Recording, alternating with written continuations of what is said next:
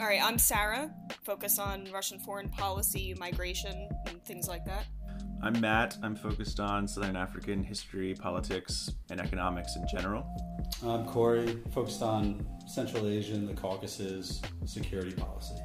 We're three friends who met in grad school who decided to turn our WhatsApp group chat into a podcast called Spicy World.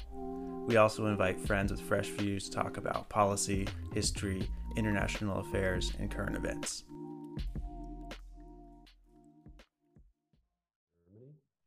Then a day or two later, they said that they were going to open up to like a dozen more. Um, I, I, I, think they were all Euro- European countries. I don't know if there was any other non-European countries on there. Um, so it's reciprocal, which means you can go to Estonia.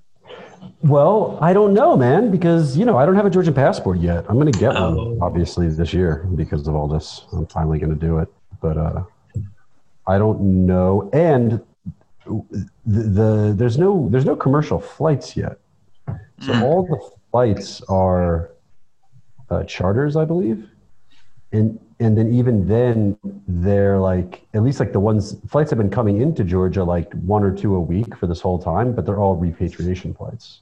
So I don't know if the flights going out to those other countries will be just like, oh yeah, anyone can come, or if it's just Georgian passport holders, or if it's just like the like repatriation flights going that way. So I, I don't know yet. It's it's all very. There's been a few different like kind of back and forth. Like the government will say one thing, and then like they'll need to clarify it because like their initial statements were like a little bit vague. It seems. Hmm. But certainly, you know, I just was at a, a major tourism hotspot of the country over the weekend in, in Borjomi, which is like you know normally in the summers will be packed with Persians, Arabs, you know, enjoying forests and you know not heat. And i mean georgians also of course but like you know a place that's like i, I hadn't been there in quite in a number of years but like the number of uh you know like halal restaurants and like restaurants that are obviously catering to non-georgians uh was like you know massive. And they're all empty. They're, all the hotels are empty. Fucking bummer I saw you were getting a lot of hits on Twitter about your trip. What is that? What is that place all about? And you sent us that great photo of the Columbia shout out. Yo, that was wacky. That was that was so bizarre. So Borjomi is just this like, it's just a, it's a national park. It's a town called Borjomi, and there's a national park like Borjomi National Park, and it's just it's just a beautiful area. You know, it's just tucked away in this like mountain valley. You know, this valley in the center of the country. It's very bucolic and natural. That people claim that like the air there is therapeutic, and they claim that the water is therapeutic as well. And there is like natural springs there. And I don't know, mid 1800s, some Russian troops were there uh, and like found these springs and and everyone who had been like you know marching all day long and you know just like felt like shit you know like everyone took a rest in these springs and apparently like felt great afterwards so people were like oh let's let's go here more often. And ever since then it's become like a spot. And then like some russian czar you know had like a sick kid or something like that or, or some duke, had like a sick kid brought his daughter there. She drank the water and like got better. So they were like it's a miracle you know the magic water is of borjomi. And uh, then they built a bottling plant. And you know it became like you know it's definitely the most popular mineral water in the former soviet world by like a large margin Mm. borjomi brand water. Uh, and you can get it in the states. Like i remember i used to be able to get it at moscow on the hudson on 181 but it was it was bottled under license in america. So it wasn't borjomi water. Oh. uh, it was it was sparkling it was seltzer. And the label Oh, like no. if you didn't if you didn't know what you were looking for you would you would you would buy it thinking you're getting the real one. But the label did say specifically like seltzer.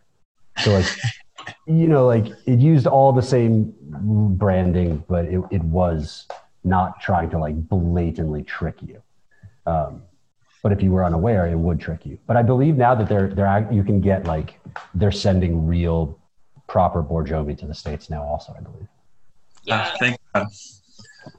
it's a it's it's an acquired taste that's for sure You would also definitely be able to tell if it's seltzer or Borjomi. Immediately, yeah, you would be able to tell immediately. Because the Borjomi is like notoriously salty. It's extremely, extremely salty. Huh. And, uh, I had it at, at the place in, in this, you know, in Borjomi town. There's like two or three public access uh, taps.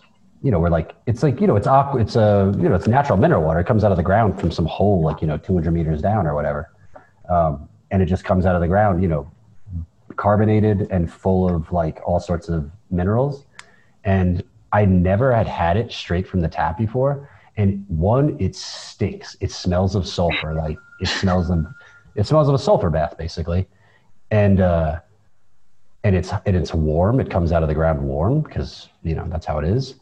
And, uh, oh, I, it's disgusting. I'll, I could drink, I can drink regular Borjomi. Like uh, it's not my preferred brand here. I like a different one, but, um, it was it was it was appalling. And like the sense that I, I was just like yo how did someone 150 years ago come here and think this would be a good thing to drink? Like you would you would see it and you'd be like no that's bad water. That's poison water. Like no one should go anywhere near that. Like you'll get sick if you drink that. And it turns out the exact opposite. That's great. It's so nice to hear a good story like that when so many of us are unable to travel and explore and see things and to hear your experience is very therapeutic. you know we I, I i'm glad it works for you and we've just you know we made the decision a week or two ago like we're gonna have to we're not going anywhere for some time so we might as well like make the best of this and go just like try to enjoy domestic tourism in this country as much as much as possible and like everyone is super happy to see you right now. Every single person in the tourist industry is ecstatic. And like when especially like because we are foreigners and we talk we speak georgian. So people will just be like so confused because like our first you know interactions will be in georgian and it'll be fine. And then as soon as we get deeper into conversation they'll realize oh these people aren't native speakers like because they're making mistakes and they don't have all the vocabulary. And and then they'll just be like wait like where are you from and how are you here?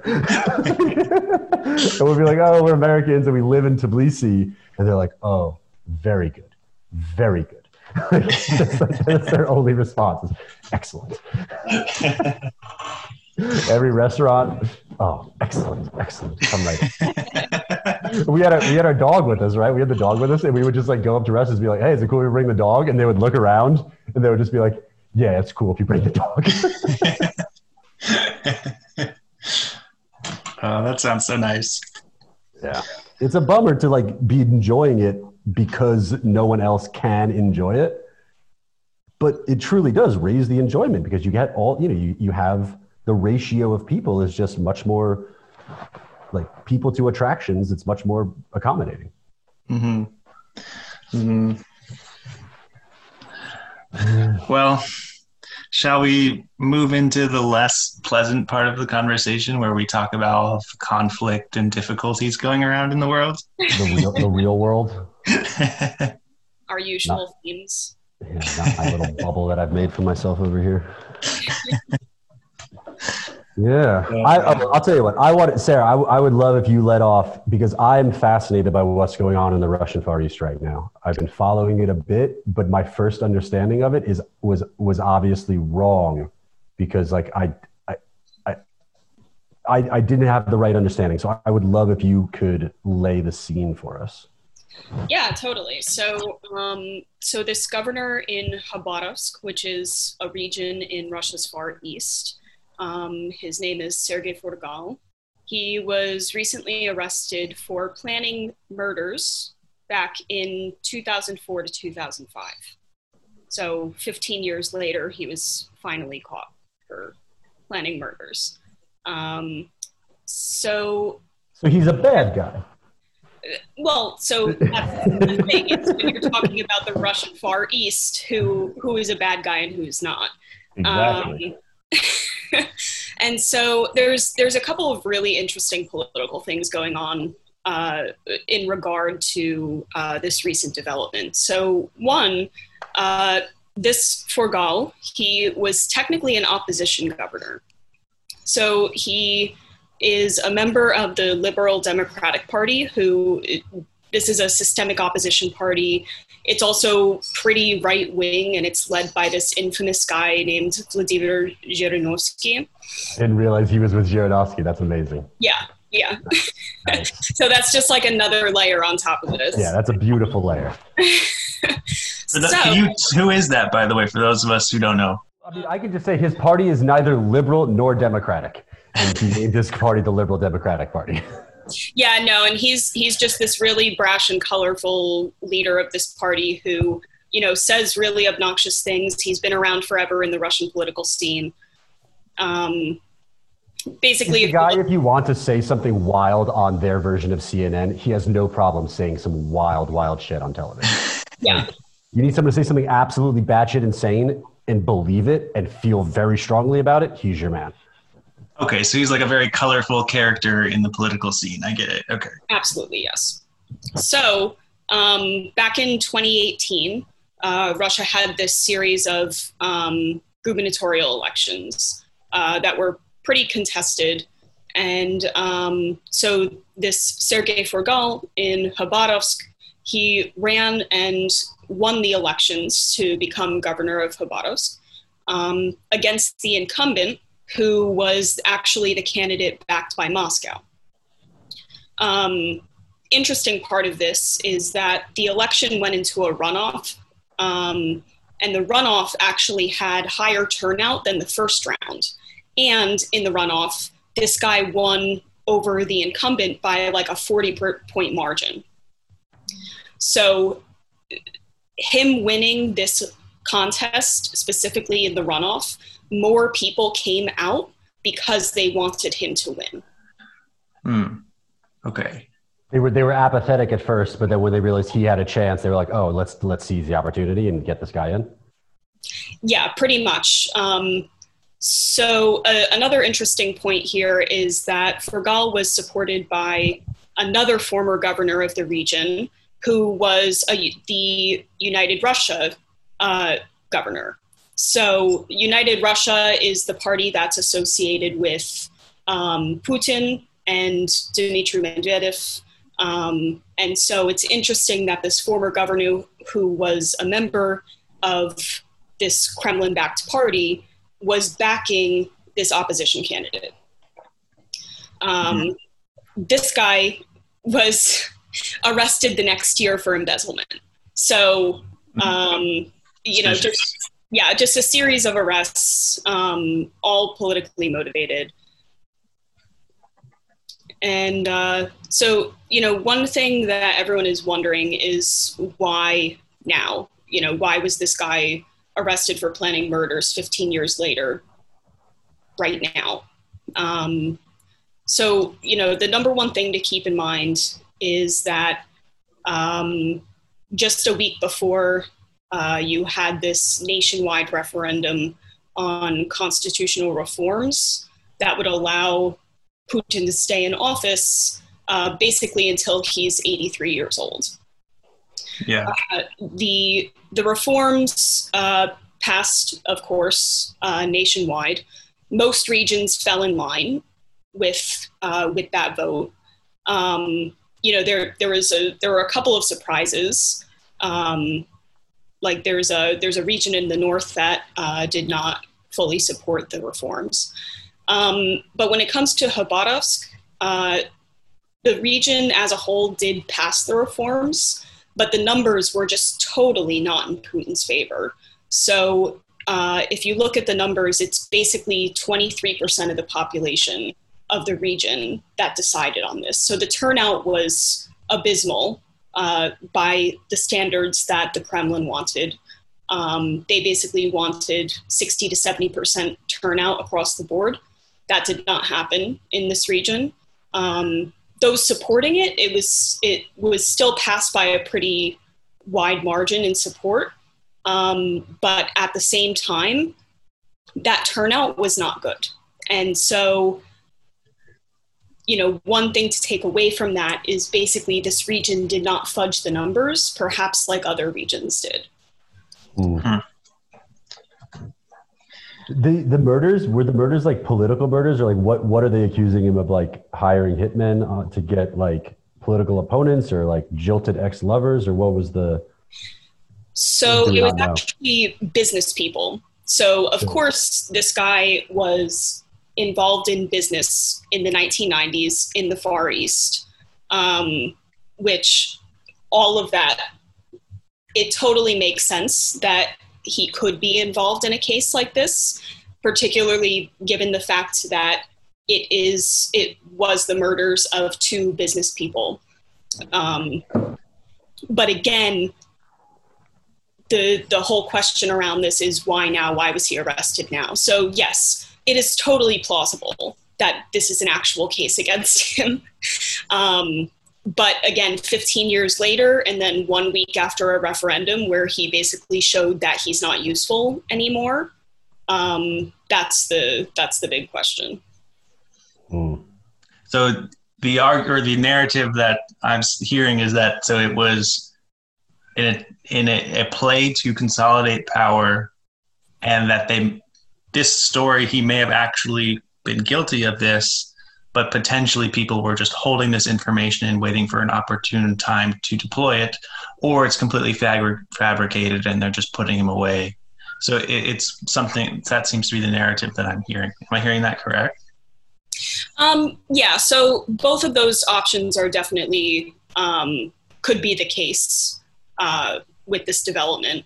Um, but it, it just goes to show that when we're talking about a story like this in Russia's Far East, um, there are so many layers to it, and it's not going to be one reason or another as to why this happened.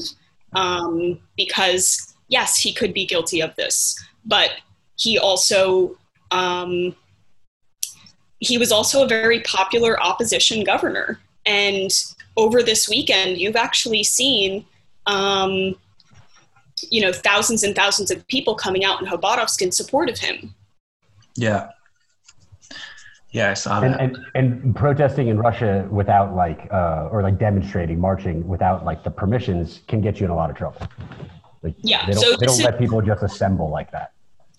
yeah this is um, it is quite remarkable um, uh, you know I, I think one thing also to keep in mind with this is yes he's a member of this pretty right-wing party but at the same time um, when we're when we're speaking about the Russian Far East, of course, we have to keep in mind that there uh, the region is known for uh, corruption, and he was involved in these schemes back in the 1990s. But the region is also um, it's known for its antagonism toward Moscow anyway.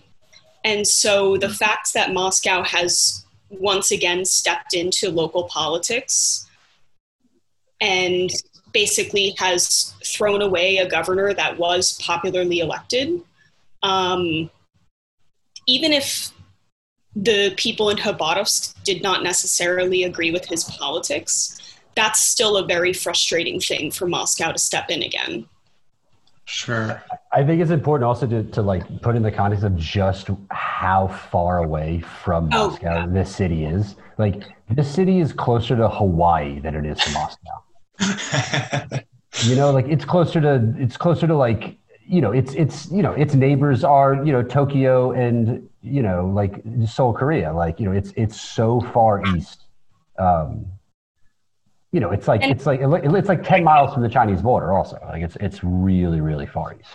yeah like when when i went out to vladivostok you so well i was living in yekaterinburg and i had to take a flight back to moscow to fly six hours to go to vladivostok so it also goes to show um, in terms of the the connections there's always this like the the connections among regions are always through moscow still.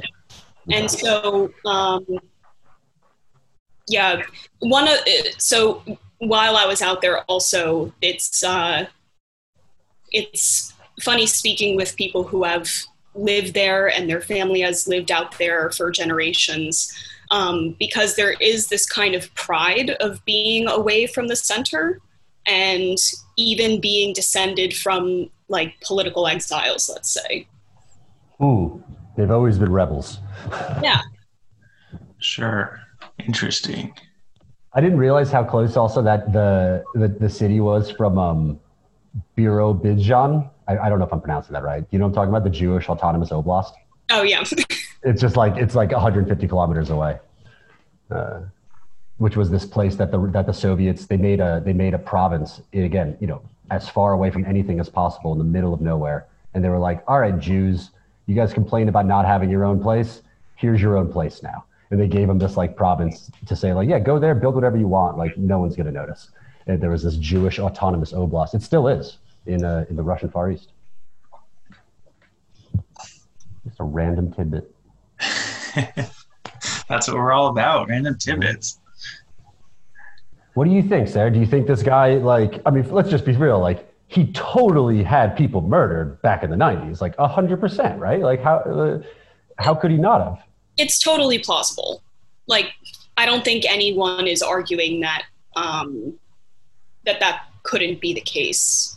Um, but it's, you know, I'm sure.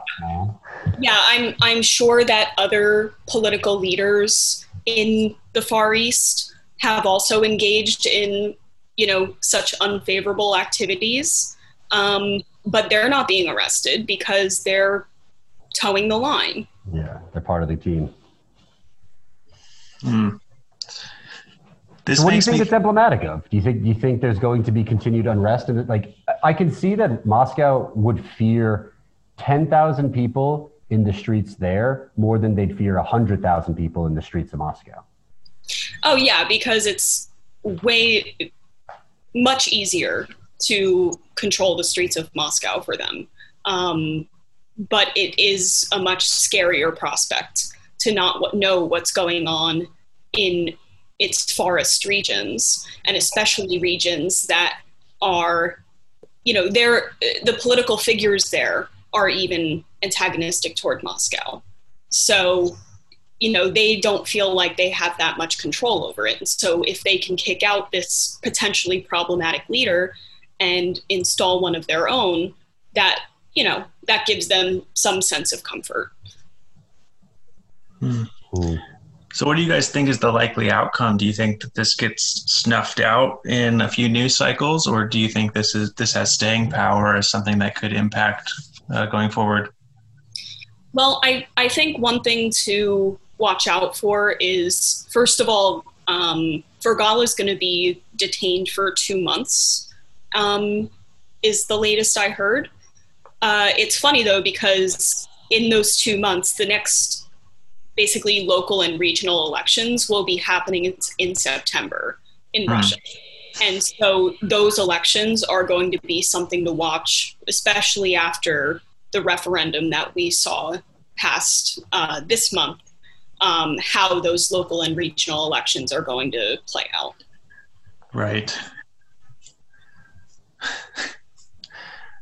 so I think regional politics. It's lovely. It's, it's so so lovely. I think we've talked. I mean, we've talked about Russia a lot in the past, and and what is what are the goals for the country, and especially our conversation with Olga a few weeks back was really good on that. But I've been thinking a lot this past week on how countries are established and maintain themselves based on ideas and things like that. Um, Russia is a country that is modern Russia is you can disagree 20 30 years old. I don't i don't know how you guys would categorize that. Of course they have a significant history before that. But how does this i've just been trying to think about this story in the context of there's a group of people who are trying to maintain an idea of what modern modern russia is. And in order to achieve that that requires putting people like this dude into like incapacitating him, taking him out of the equation, you know, all of the other things that they've done in, in past years. Am I on the right track that, that that's how they're thinking about it? Is that they have th- these ideas about what modern Russia is and will be, and it requires these sorts of actions? It's just hard for me to think about how that's sustainable. I don't know if we can separate like, or I feel like it's important to separate like what is Russia from Putin. Like Putin has an agenda. Yeah. That agenda does not necessarily have to survive him. Um, but like while he is still around, that that would be the agenda. And I'm sure his thought is not a single region, not a single you know square meter of territory should uh, dissent from what we got going on. Um, So you don't think he has in mind like the idea of modern Russia? He just is self-preservation. Uh, well, I mean, I think, Matt, I think the ideas support his practical goals rather than the other way around. that Mhm. sounds right. Yeah. Okay. he because he he obviously has an idea not of just like what modern Russia is like he has an idea of like a greater Russia right like this this like this concept of like this greater Rus like or you know Novorussia that that you know he's people have talked about that like you know he his, his biggest lament is that the Soviet Union collapsed like that's he thinks that's the worst thing that happened in the last hundred years so I don't think he looks at Russia as saying like we should make it smaller we should cut more pieces off I think he's saying we need to consolidate still. I think his, Mhm. his his goal is to consolidate more. hmm Matt, you you bring up that you've been thinking about this in the context of other countries too. Do you have examples of that? Yeah. So I was rewatching. Um, I sent you guys the link a couple days ago. This documentary that I made on Namibia's independence. Um, I made it back in like 2012, 2013, and I hadn't watched it in a few years because I get a little cringy because I made it a long time ago. But um, and I'll plug it here if anyone wants to watch it. It's on YouTube. From Windhoek to Washington is what it's called. You can just look it up on YouTube. Uh, but I was just rewatching it and, and it was bringing back you know the past study I had done on how they essentially created a nation out of out of ideas, out of you know this independence mindset, and that's how the country was created. But now they're struggling because it's not really based on anything other than fighting for independence. It doesn't really have. I mean, I, I could get in trouble for saying this, but I don't know if it really has a really strong modern identity of what their goals are going forward. And so I've just been thinking about that idea of okay, you had a great idea to start things, people got behind it. Now what's next? And I've been thinking about it in the context of other countries that I mean every country is established based on some principle or idea. And then how do you sustain that or how do you evolve that over time? That's why I've been thinking about it a lot. I think a lot of countries, yeah, like they view themselves. You, you view yourself in relation to something else. The French are not English, you know. Like, uh, we are not Canadian. Uh, like, and, and that seems to be like I don't know. I don't know if a lot of people can say necessarily what they are, but they can say what they're not. Like they can definitely tell you what they're not. You know, Georgians are not Armenians. They can tell you that absolutely. Uh, Well, I mean, let's use the U.S. example because that's what I'm most familiar with growing up here. Is that I feel like if you watch a lot of these um, well-written speeches and over the past few decades, people talk about how we're in the United States, we're supposed to be living up to certain ideals that were written down years ago that we have never been able to actually achieve, but the goal is to someday aspire to achieve those goals. And that seems to be like what is pushed as the supposed idea but I don't know if the if the average person buys into that or believes that's the idea of what a country is. You know, so how do you get the average person to buy into an idea of what a country is supposed to be in like a philosophical way? Because countries are like philosophical. And that's why I think that they're often like brought down to, well, we're not that person or we believe in this one or two important thing and that person doesn't and that's what defines us.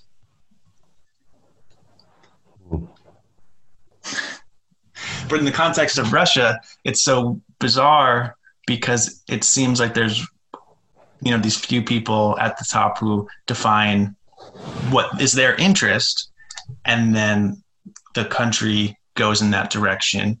I mean, I guess all countries are kind of like that.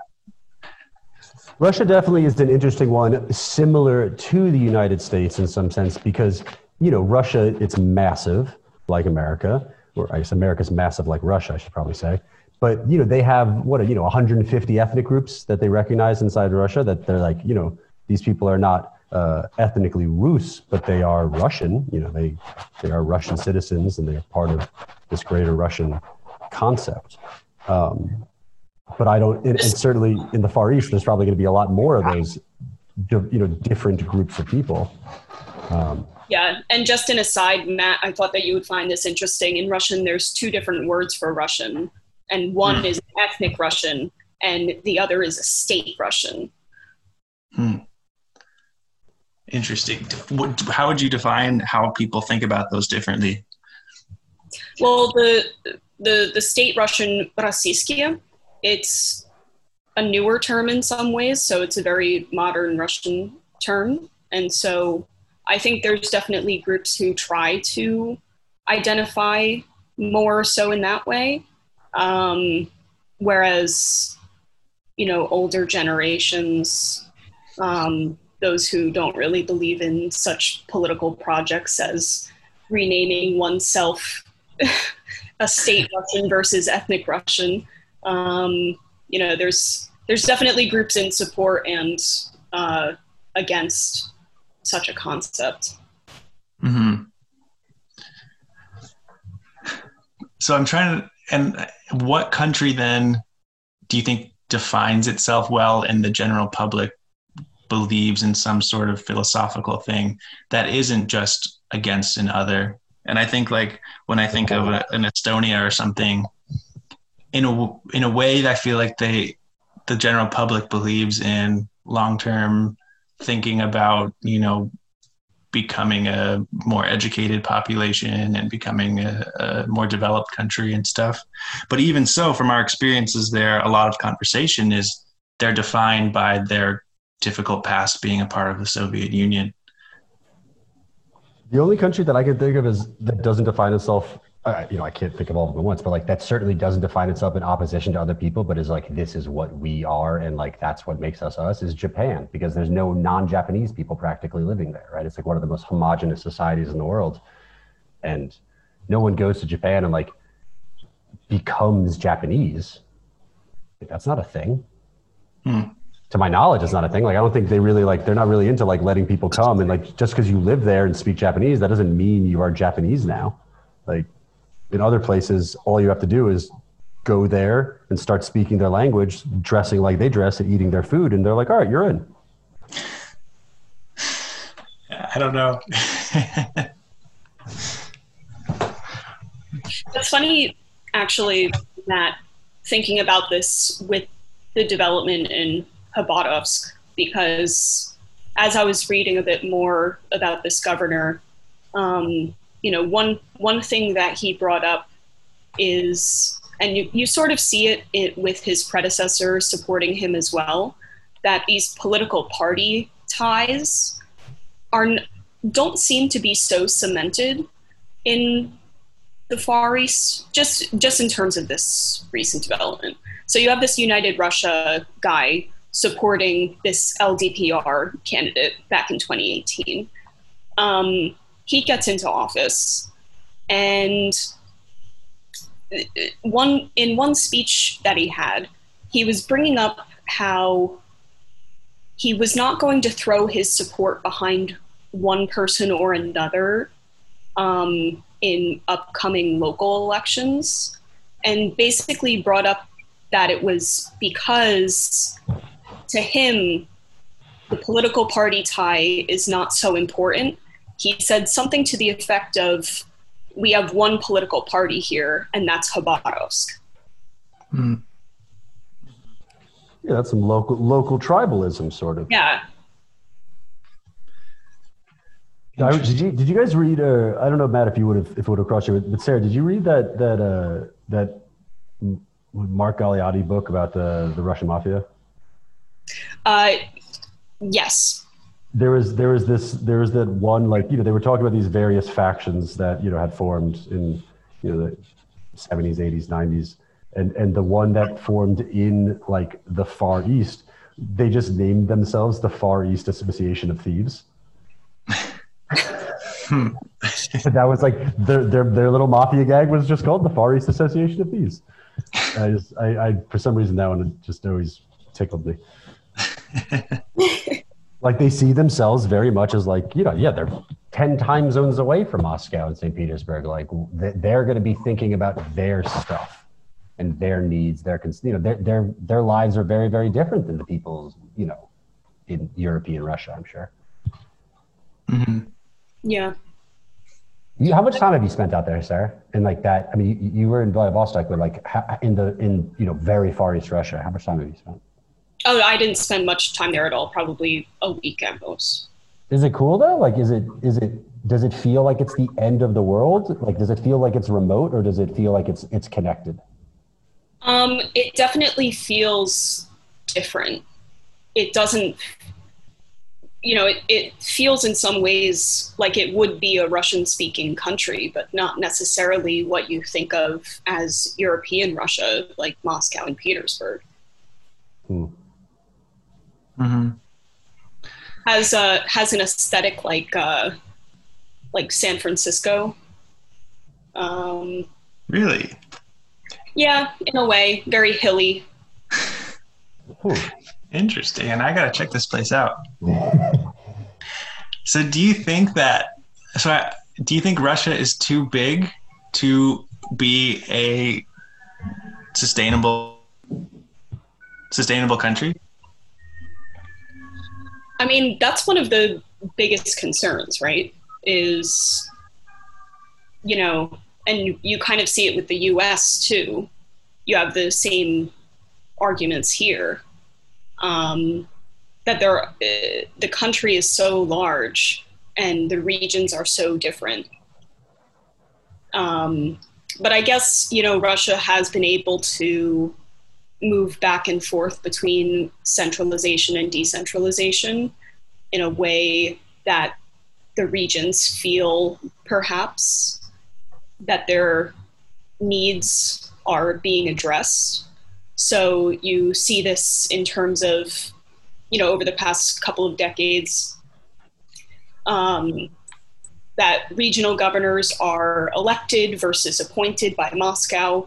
Um, and so that has switched back and forth a couple of times uh, because of the way that regions feel about Moscow's reach. Mhm. So I think Moscow has played it pretty smart so far, but it's definitely that's one of the major concerns is keeping regions under under control. Yeah, that's it's an interesting debate. Like, because I think it's been coming up a lot in the U.S. as well with the pandemic, and that it's it seems like certain state governors have been able to be more effective leaders in the pandemic than others.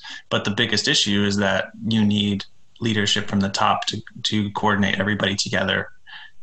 And do you think in Russia that there is the leadership at the top is effectively able to coordinate all the regions? I mean, so far it has. Mhm. Um, but that's why you see things happen like what happened over this last week is the leadership needs loyal leaders in those regions in order to maintain its strategy. Mhm. And all those people went out in the streets, which was like, you know, they they sh- you know, as the rules would have said, they should have, you know, that was not permitted, that was not allowed. Like you could get in trouble for that, and they didn't do anything. Whether that whether they felt like they would have not been able to like effectively do something, I, I don't know. But they, they the bottom line was they didn't do anything. They let the demonstration go on, which just, is that a sign of a lack of reach or a sign of like you know prudently using one's resources? I, I, I'm not sure. Right. So they can't effectively coordinate unless they're able to handpick all of the people that they have to coordinate. Yeah, exactly. Which Yeah, doesn't feel sustainable to me is what I'm That's- saying. Yeah, that's that's not a good sign. yeah, it doesn't feel sustainable. People, yeah. I mean, I don't think you could look at Russia on a map or a globe and just say like, "Oh yeah, that that that's reasonable."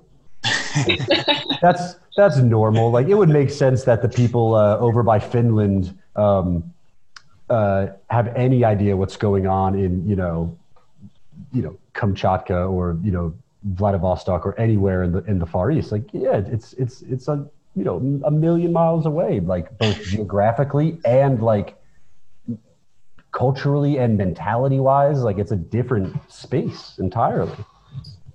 Yeah, and you could say the same. And there's a lot of countries that have that that similar dynamic, and I, I just don't know. I mean, I think like a lot of it works because there is regional leadership, and they're able to effectively represent their region at the federal centralized level. But I just I don't know. It, I don't know. I think it's going to be a big question for the next few decades is how uh, nations are able to manage that coordination and relationships and effectively representing all of the people in these different areas.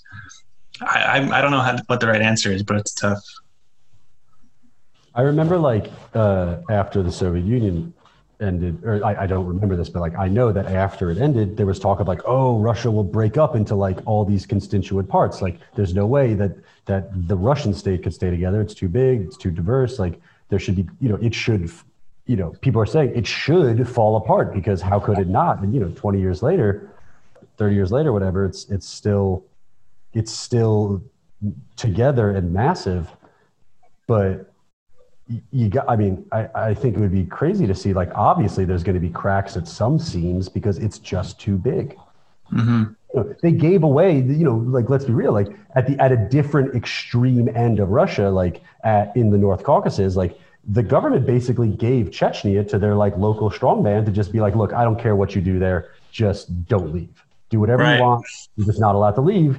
And like they said, that was that was a deal that they were seemingly okay making then. Who knows how they feel about it now? But uh, you know, it, it wouldn't be outrageous to assume that somewhere even further remote than than a place like Chechnya would somehow come up with some sort of power sharing agreement like that, where they're like, all right, look, we won't keep people in the streets.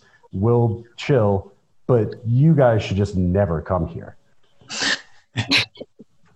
Which is like that's like kind of the rule in Chechnya is like you know like the federal services don't go there. It's that's mm-hmm. not that's not their their purview. But yeah, that's not a that's not a um, that's not like a long term solution. That's just like feudalism. Yeah, well, I think it's something that came up, you know, in our Estonia conversations as well, is specifically when we were discussing things like e-governance. It's uh,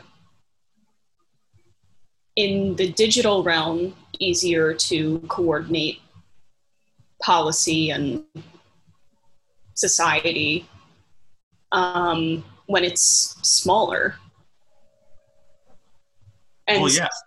and you know that can be uh, it's not only in the digital realm but just generally governance is easier with smaller constituent parts.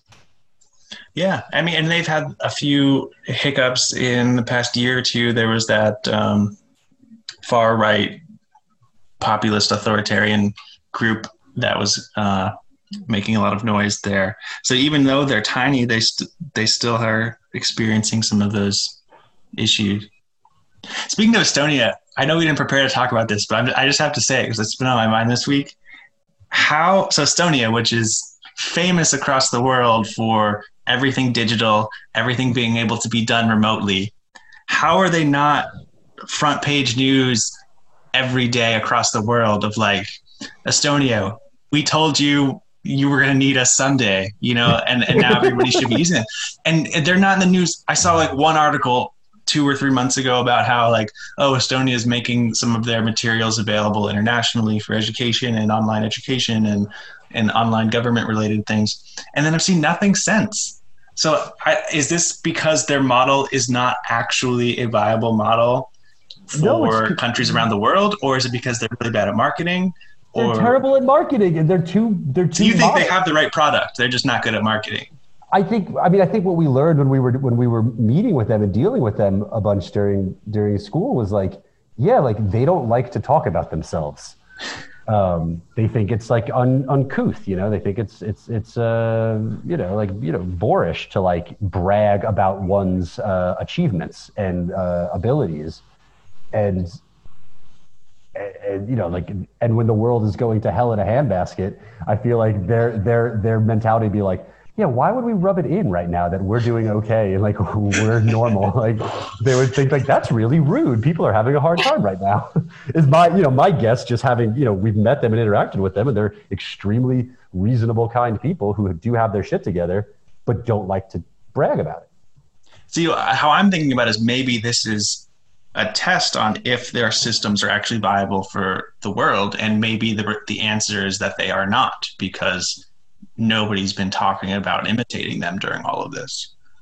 I saw that they finally has been, though, Matt. You know, Sorry? I What? think everyone has been.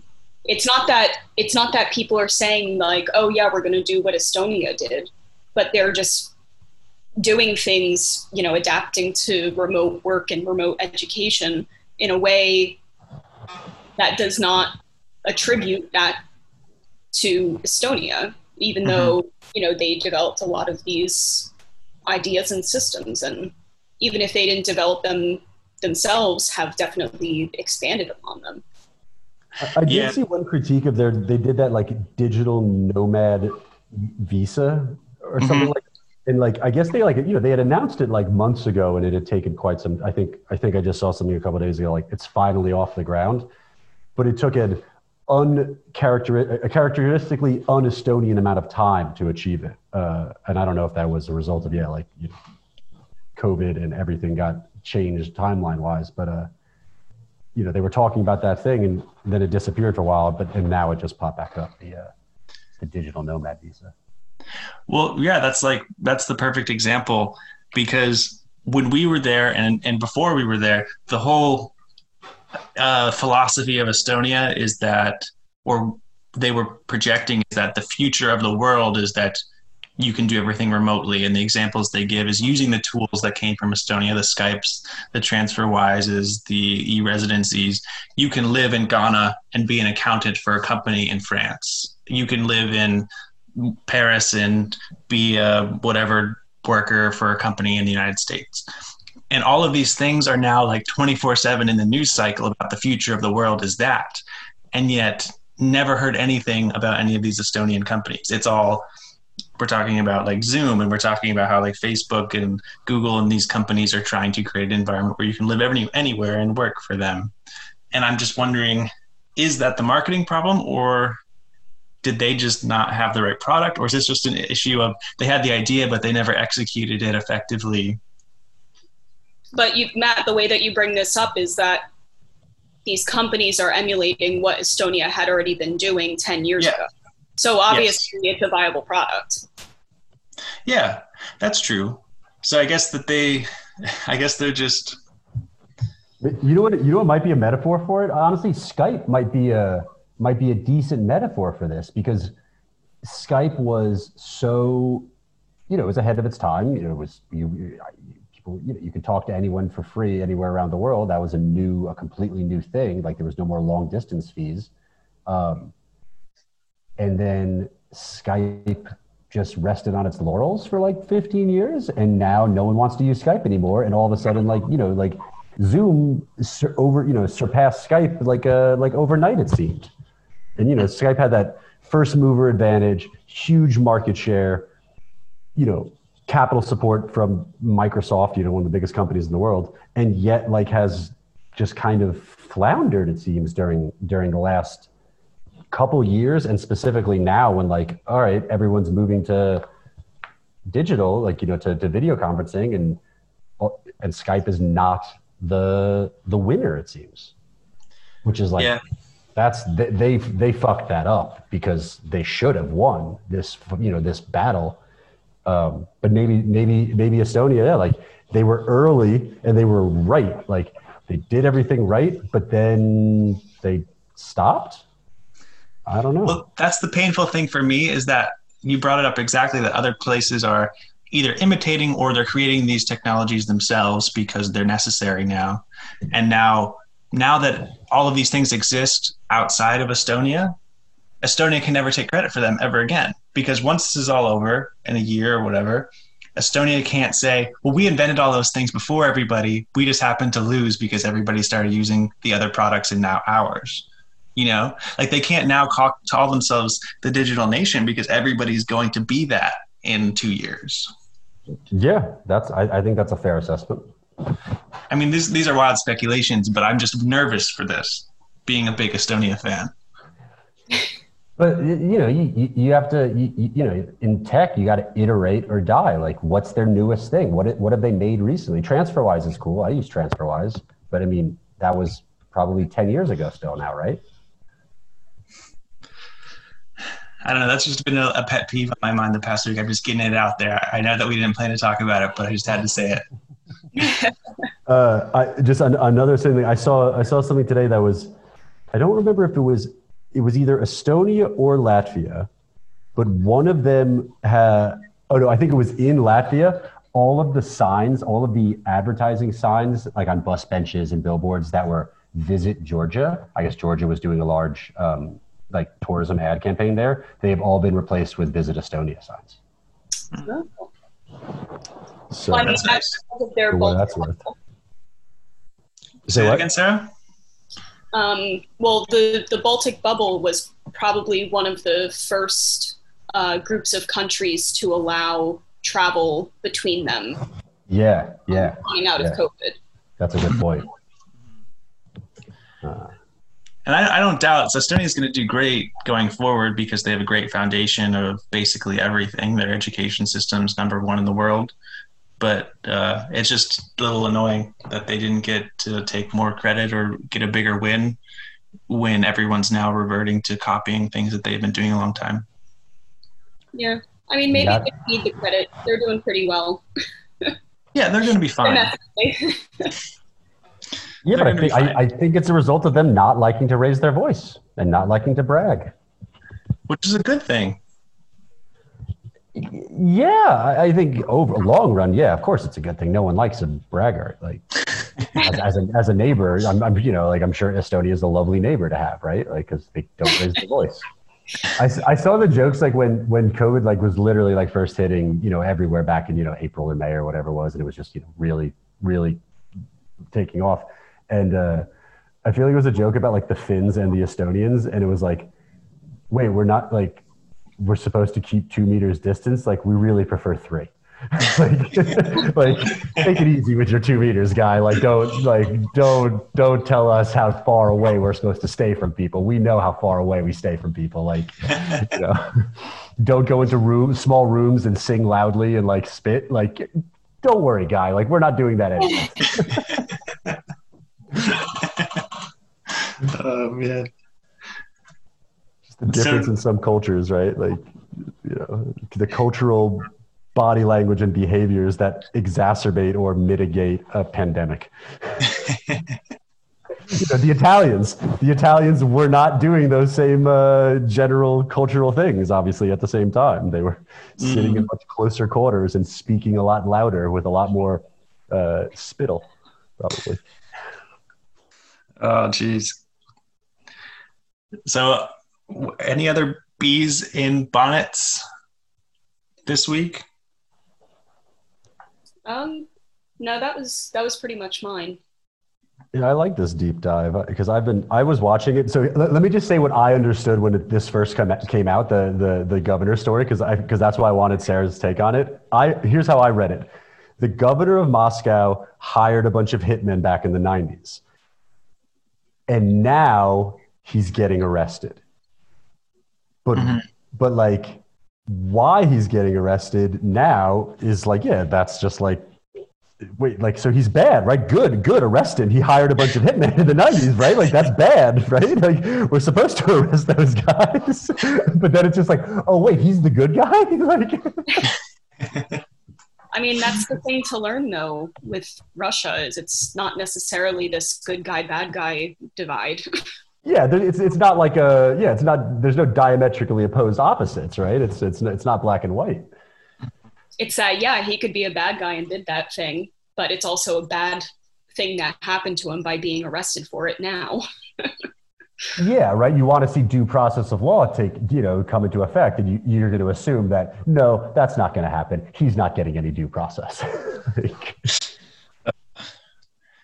Yeah, I mean, it's also just pointing out that it's the governor of Khabarovsk, not the governor of Moscow. Right, right, right. We don't want to. Yeah. We don't want a scandal. Yeah, no, governor of Khabarovsk.